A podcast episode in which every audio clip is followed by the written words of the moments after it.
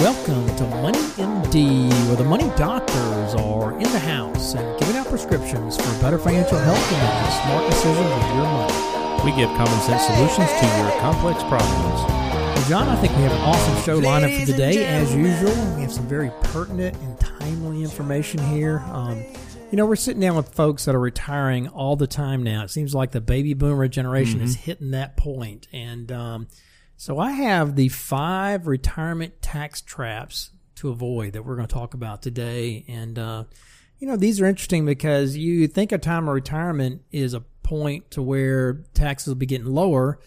But there are a few things here that can jump up and bite you. So you want to pay attention to these. There's just some significant taxes that can bite you in retirement if you're not careful. If you don't follow the rules, they will uh, come back and get you. Definitely. And we're going to follow that up with an article talking about bad spending habits that, that can be corrected. And uh, for some reason, you're talking about all the bad habits during this segment, and I'm talking about that. all the good habits. You always give me the dirty jobs. well, you I've know, noticed that's, that. that's just kind of the way we roll sometimes. I So, noticed that. Well, you but, know, but I'm you're good at spinning things. You're you can make it positive. You know, it's um we're trying to help people All here. right, so I'll try to put some lipstick on that pig. That's fine. That's fine. That's my job. I get it. I get it. you can do it. You're good at that. Okay. By the way, I'm Steve Marbert, a certified financial planner and a Dave Ramsey SmartVestor Pro with over 20 years experience providing financial planning and investment advice. And I'm John Travis. I'm also a Dave Ramsey Smart SmartVestor Pro and I have an MBA in finance and have been helping corporations and individuals with planning for over 20 years. We're excited to have you listen to our show today. We're up every week on Fridays uh, with a new show, and uh, you can listen to us right off the website. Yeah, go to our website moneymd.net and we have um, have a link to the podcast on the right hand side, and it's an easy way to listen to us. You can listen to us from your computer. Obviously, you can download it to your uh, iPod or iPad device and uh, take us on your vacations, wherever that may be. Wherever you go, that's right. And we would love to hear your emails. Um, email us your questions. You can email us directly at info at moneymd.net.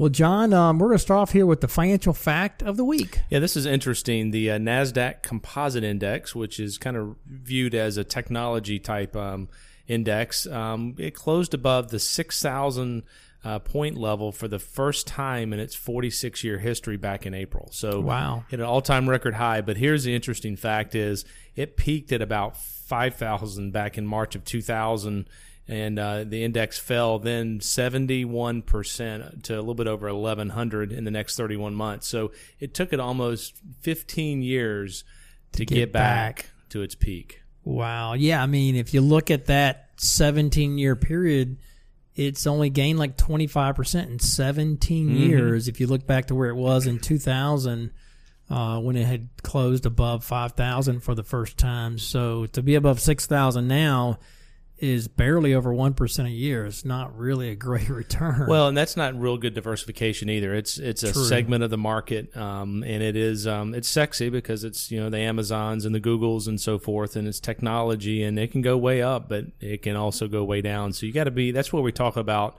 Making sure you're diversified because you can get in one sector like U.S. large stocks or technology, and you can go for decades and there'd be minimal return.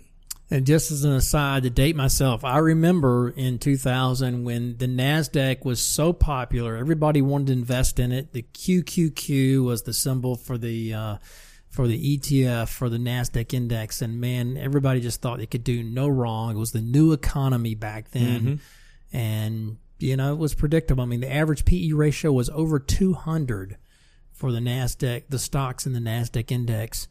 And of course, it crashed and burned, and then it's taken 17 years to get back to you know a, pretty respectable level there. But I guess you know I wouldn't read that as being now it's way overpriced again because I mean Yeah, it's been a long, long road getting there. But diversification is the key. You're exactly right. Interesting fact of the week. All right, and that leads us up to our first topic here, and that is the five retirement tax traps to avoid. Yeah, this comes out of an article from uh, Emily Brandon out of the U.S. News and World Report. And John, you know, you would think that retirees would get tax breaks and not extra taxes. And in some instances, I mean, that is true. They do get some tax breaks. But there are other areas where you can get harder, hit harder in retirement than you do during your normal working years. So you have to be careful. I mean, once you retire, you'll probably have less money coming in than you did while you were working. So you'll want to be especially careful that you don't get caught with some unnecessary expenses like these taxes we're going to talk about. And some people, I mean, they even drop in the lower tax brackets when they retire, and that's a great thing. Um, you know, fortunately, there are a variety of tax breaks specifically pe- for people that are older, particularly at the t- state level. Mm-hmm.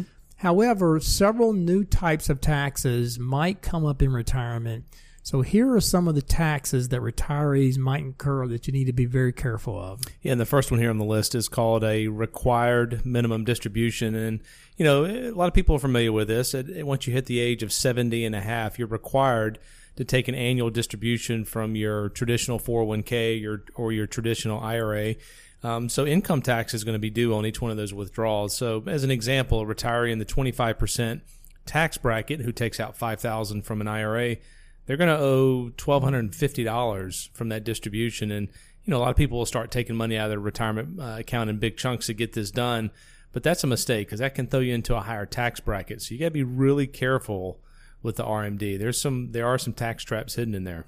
Yeah, definitely. There are a couple ways to delay or avoid avoid paying tax on your required minimum distributions under some very specific circumstances. For one, I mean savers who work in retirement for a company they didn't own, they may be able to delay their RMDs, their required minimum distributions from their 401k associated with their current job until they actually retire if their plan allows it. So they can delay that and avoid taking the RMD and the associated taxes for a while while they're working. However, distributions from 401k plans from previous employers and traditional IRAs are required regardless of whether you're still working. Also, people over age 70 and a half or older are directly, they can directly transfer up to $100,000 from an IRA to a qualified charity and that can satisfy their distribution requirement without paying any tax on the transaction. They can actually send it directly from the IRA to the charity and it counts toward the RMD and it won't be considered in their taxable income. So it won't show up at all on your on your tax return.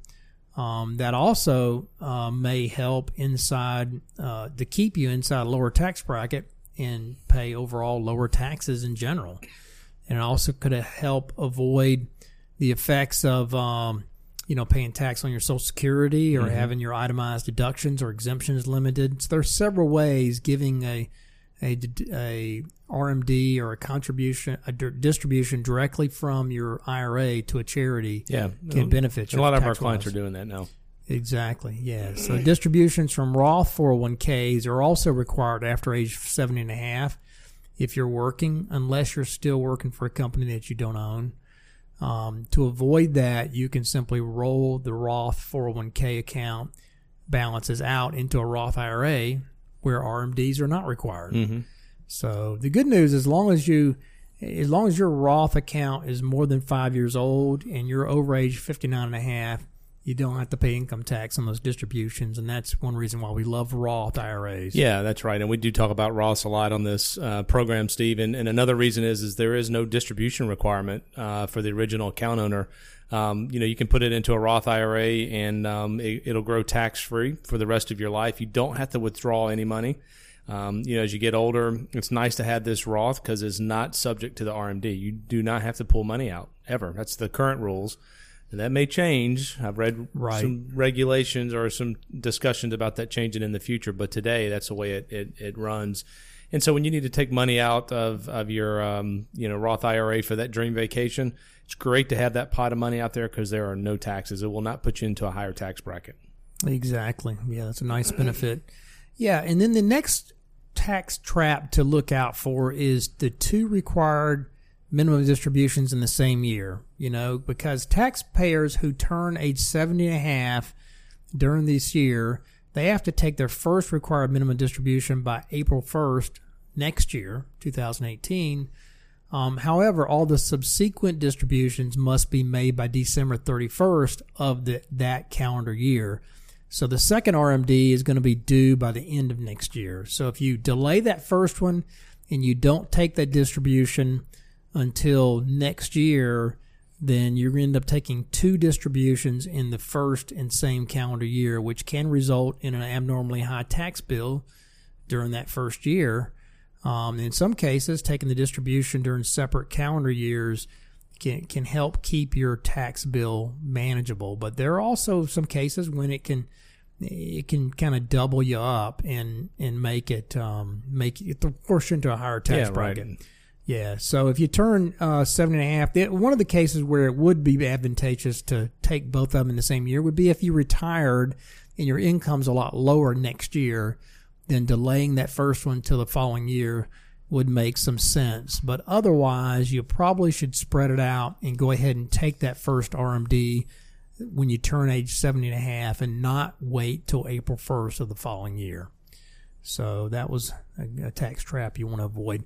The next one here on the list is for getting a 401k or an IRA withdrawal. Um, you know, an RMD, a required minimum distribution. There's a stiff 50% penalty if you fail to take your annual distributions from your traditional retirement accounts after age seven and a half. You certainly don't want to flirt with that penalty. I mean, that pen, tax penalty is applied in addition to ordinary income that you'll owe whenever you take distributions. So a retiree in the 25% tax bracket who skips the $5,000, a $5,000 uh, withdrawal will owe $3,750 in taxes and penalties. So that would be very, Ouch. very penalty. Uh, Painful. painful. Ouch. A painful no doubt. That's right. So if you have four different IRA accounts, you can do a calculation based on the total value of all those accounts. You can take one distribution to satisfy all of those, but you can't do that with a 401k. You have to take a separate distribution for each of your 401ks. Um, so you want to pay special attention to these RMD rules once you hit age seven and a half. Yeah, and we do that for our clients. Absolutely. Right. I mean, that's a service that we provide. There, there are some calculations that have to go into uh, into um, fruition to make that happen, and you got to make sure you know the IRAs that are out there as well. So they can be tricky. So that's that's a good one. Another one here on the list. You can no longer claim a tax break for IRA contributions. You know, many working people are able to reduce their taxable income by contributing to an IRA, but once you turn 70 and a half, you're no longer eligible to claim a tax deduction for saving in a traditional IRA, even if you still work. Right, so That's right. a little bit different uh, rules here. However, you know, people who are still working in their 70s, they can put money in a 401k plan and uh, defer paying income taxes on that. But you can't put it into um, into an IRA and deduct it. But you can put it into a Roth, regardless of your age. So That's right. these are tricky rules. I mean, they really are. A lot of ins and outs to them. Yeah, it's complicated. it's complicated. So you want to pay attention, you know, even in retirement to these tax rules. And you know, the last one here on the list, John, that we've alluded to is taxes on Social Security. Yeah, I mean, you might have to pay taxes on part of your Social Security income or the majority of it if you're like most people. If sum of your adjusted gross income, your non-taxable interest, and half of your Social Security benefits exceeds twenty-five thousand for individuals and thirty-two thousand for married couples, you know that's not a not a high big number. No. Um, then half your Social Security benefits will be taxable. If those income sources add up to more than thirty-five four thousand, thirty-four thousand for individuals and forty-four thousand for married couples, then as much as eighty-five percent of your Social Security payments will be subject to income tax. Um, you know, income received from a part-time job, dividends, interest, taxable pension payments, and withdrawals from IRAs and 401ks could all lead to your Social Security benefit becoming taxable. So when you make those distributions from your IRAs, you have to think, is this also causing more of my, my Social Security to become taxable? So mm-hmm. don't just calculate the tax on your IRA distribution, calculate the extra tax on your Social Security to figure out what your extra tax bill is going to be. That's a trap people fall into, not taking into account the effects of those distributions or working part time or the extra income they might have, you know, in retirement.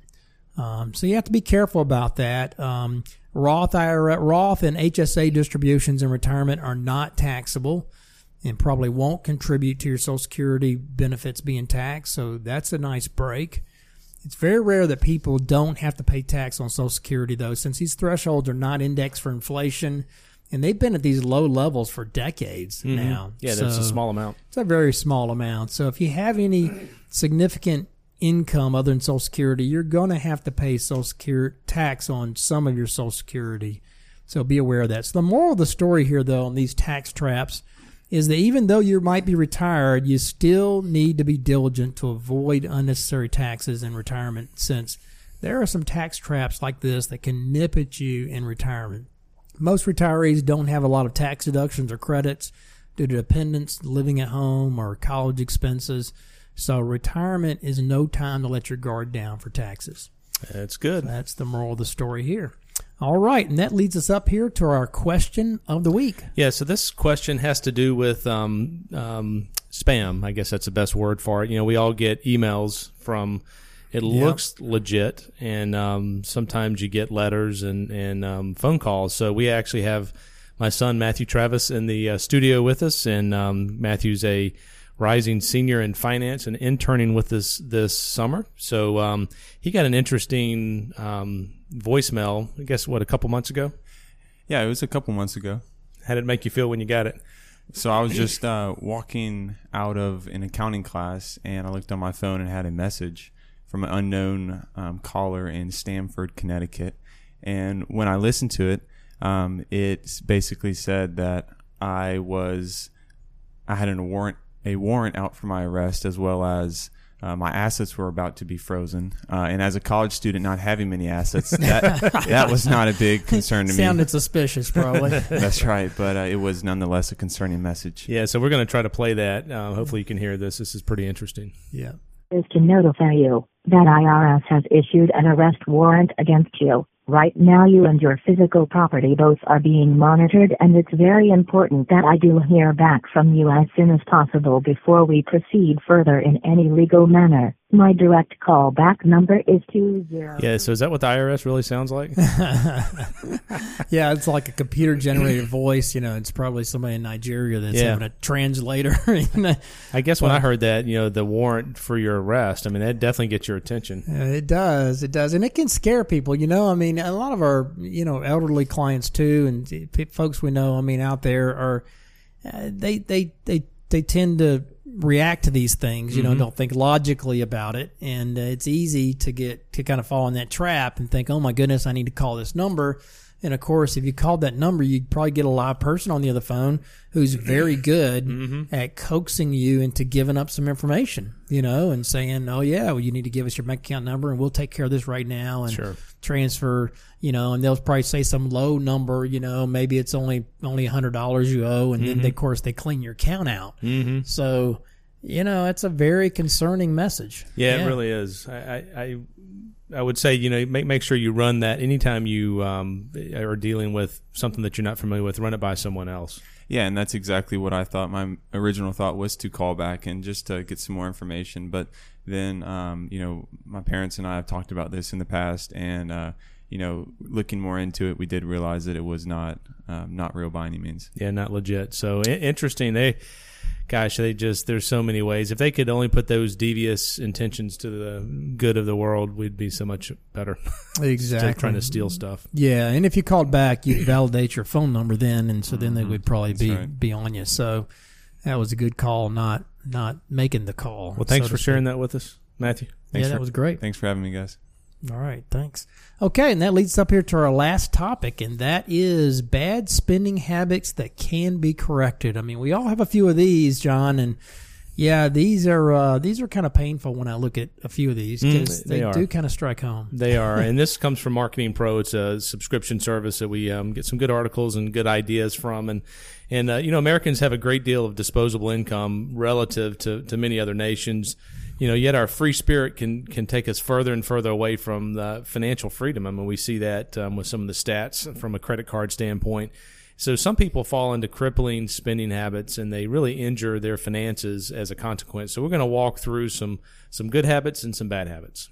Right. And the first bad habit, thanks, John, for giving me the bad ones here. Mm-hmm. Yeah, the first bad habit, though, is simply failing not to save. Um, you know, saving even 50 or $100 a month, it really isn't that hard. It just takes some discipline. So, so some households, though, they don't even put any priority on building up a cash reserve fund of some kind, and a portion of which could be used you know, to invest in for the future in mm-hmm. equity or in a retirement account. So that's a huge mistake. You got to carve out some money to save. I don't care how old you are or what your income level is. You need to start saving money immediately. Yeah, when you don't have a savings goal, you know, you don't have any money to withdraw in a pinch. So, you know, if you need to get a hold of some money, I mean, where do you find it? You basically have three options. You turn to family, friends, you know, mom or dad. Um, you know, you divert money that goes to another core need like food or rent or or heating. You know, and, and you, that's in a in a crisis mode. And, and three is credit cards. So there really are not any good options if you don't have a a, a cushion, an emergency fund to to cover, you know, when life happens. So you gotta gotta make sure you save. So here's a good habit: um, save just a little bit, and then you can increase that over time. So start saving invisibly, you know, by spending ten or twenty dollars less each um, month on on lunch. I'll tell you something my daughter's done, and she's um, she has you know the younger generation. There's a lot of tools that help you save, and she actually has what is it, 76 cents per day that's going into a savings account. So she doesn't even miss it. Okay. And uh, not a lot of money, but Right. you know, it's a it's a neat way that she doesn't it doesn't, you know, move the needle that much, but over time over a couple of months and a couple of years it's going to add up. So just you got to get into a routine habit of saving. Some kind of routine. Yeah, and I've seen those apps where it'll just scrape off your extra cents Right. off of any purchase, round it up to a dollar, and it'll put that extra money into a savings account. So I I love that concept. That's a great, great thing. So you want me to cover the next bad habit, don't you you? got another bad habit to share with this us? This is kind of like good, good cop, bad cop, It is. I'm the bit. bad cop it's- over here. it's the way it's it? turning out, yeah. Okay, well, here we go. Clemson, All right. Carolina, you know, those yeah, kind of same I- analogies. I hear you. I hear you. All right. Well, so the next bad habit here is buying things on a whim. That's right. Yeah, I mean the correlation between impulse spending and credit card use isn't too hard to spot. In other words, there's a very high correlation between impulse spending and credit card use. So spending money you don't have on material things that'll soon depreciate doesn't put you ahead financially. You got to make sure you're not just out there, you know, you got to have a list, right? Mm-hmm. When you go to a store, you need to have a list. You make sure you have a reason for buying stuff. You don't buy stuff just on a whim that's going to sit, you know, in a back room unopened. I mean, Yeah. I don't know if you've seen that, but I have. Hey, you do you do have some good habits coming out there. So the good habit is to set a budget when you shop. Oh, so that's kind of true. list, you know, budget. I mean, yeah, right. But you didn't let me talk about that. kind of yeah ahead. that's right you know so when you arrive in the market or the mall you got to make sure you have a, a list i know kathy does that when she shops right she She does. she also knows where everything is in walmart i mean that's just Yeah, she's really good Crazy. about that. She's uh she's got her list. It's, it's, it's a time saver though for her. Mhm. You know, she Yeah. has it listed by aisle, so she just goes down the first aisle and zip, zip, zip, zip, just picks everything up. She has it in order, and she's pretty amazing about that. She definitely uses a list. So. yeah so make sure you, you have a budget when you're shopping uh, we're up to another bad habit steve Oh, so you want me to cover this one too? Huh? Yes, please. right. Well, sure. Here we go. and that is living on margin. Yeah, you definitely don't want to live on margin. The word margin is a is a bad word in just about any context, and it certainly is when it comes to spending. And that means living above your means. You know, charging this and that to credit cards. Um, you know, that's a path towards runaway debt and it will very quickly lead you to the poorhouse. You may look rich, but you'll carry a big financial burden that risks being out of sight, out of mind in in between credit card statements. You know, so you're going to run up debt. There's no way you can maintain a, a, emergency fund if you're living above your means. So don't live above your means. Make sure you have a budget. that's right so the, the good habit the, the opposite of that is, is strive for lasting influence don't don't try to look rich today that temporary bling is going to come back and bite you. So, you know, possessions symbolize wealth to, to too many Americans. I mean, real wealth is measured in accumulated assets and, you know, they aren't always visible uh, and you can't count them necessarily by looking at someone, but in the future, it's going to help you if you if you have this this discipline process and and I'll, I will say as well that material things don't bring you happiness. I mean, it's just not the way it works. So having some money to pay for bills and do things is is a good thing, but but you do want to put yourself in a situation that when you do need um, money for emergencies or health related, that it's there for you. Another bad habit here. Time for the bad cop over here. Huh? Yes, right. Okay. Well, here I am. That's right. The next bad habit is buying unnecessary services or things. Yeah, like like maybe season tickets to Carolina. Oh, Ouch. that, that was Ouch, that'd be unnecessary. that would be a it? bad habit, wouldn't it? Yeah, right. Or uh, cable subscriptions, extended warranties, you know, service contracts for highly reliable items, health club memberships that translate into a little more than an alternate place to shower. Hmm. I like the way they put that. Yeah, I mean, they all add up and they can siphon some of the dollars away. I mean, big dollars when it adds up each month. And in many cases, you know, we, we pay for options rather than necessities. Necessities. So Right. look very carefully at the services you're paying for, all these recurring expenses that show up on your credit cards and your your bank account statement, and and you know, criticize each one. I mean, look at it very carefully and and decide whether it's really a need. Yeah, absolutely. So, I mean, the, I guess the moral of the story here is, is go against the norm. I mean, it might just leave you a little bit wealthier. In um, in a recent Gallup poll, uh, it found that 62% of Americans like saving money more than spending it. So that's a good that's a good trend. Just 34% like spending more than saving. So that's that's a reasonable um, you know percentage. And this appreciation of frugality is is relatively new. Back in 2006, only 50% of Americans like like spending. So I like to think the money doctors and, and the Dave Ramseys and the Suze Ormans are making making some progress there. Yeah, right? exactly. People- We're all making a difference out there. yeah. So if we love saving money, you know, um, a key statistic really doesn't reflect it. So maybe people are you know fibbing on this uh, Gallup poll. But according to the Commerce Department, the typical U.S. household was saving about five percent of its disposable income.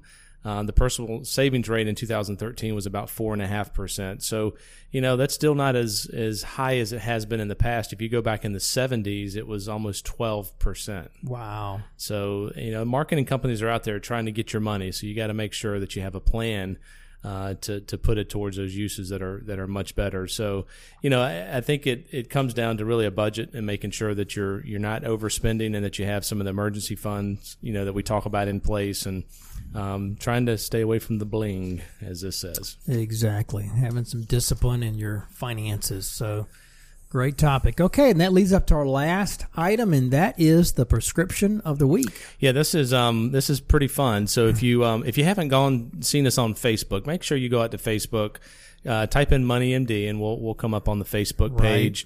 And um, so Steve's daughter, youngest daughter, Abby, has uh, recorded a couple of prescriptions of the week. And uh, I won't do this justice, but it is a it is an, a hilarious video. So Yes. you got to make sure you look at that. And it's basically life is expensive, and she got a, a bill for a registration of a car, and uh, she wasn't real excited about it. I don't know why. uh, you- Well- you, remember that one? Yeah, you have to be Abby. You have to know Abby. You know, Abby is very anim- animated.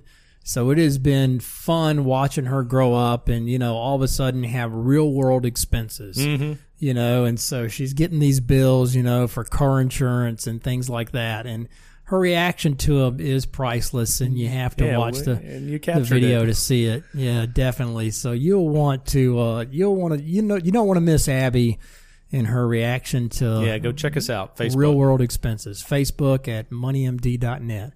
Okay, and that's been our our uh, show for this week on Money MD. Tune in next week to hear more prescriptions for your financial health. Do check us out on our website, uh, moneymd.net. Email us your questions. We'd love to hear from you. You can email us at info at moneymd.net or give us a call, Richard Young Associates, 706 739 0725. Thanks for listening. Have a great rest of the week. Have a good one.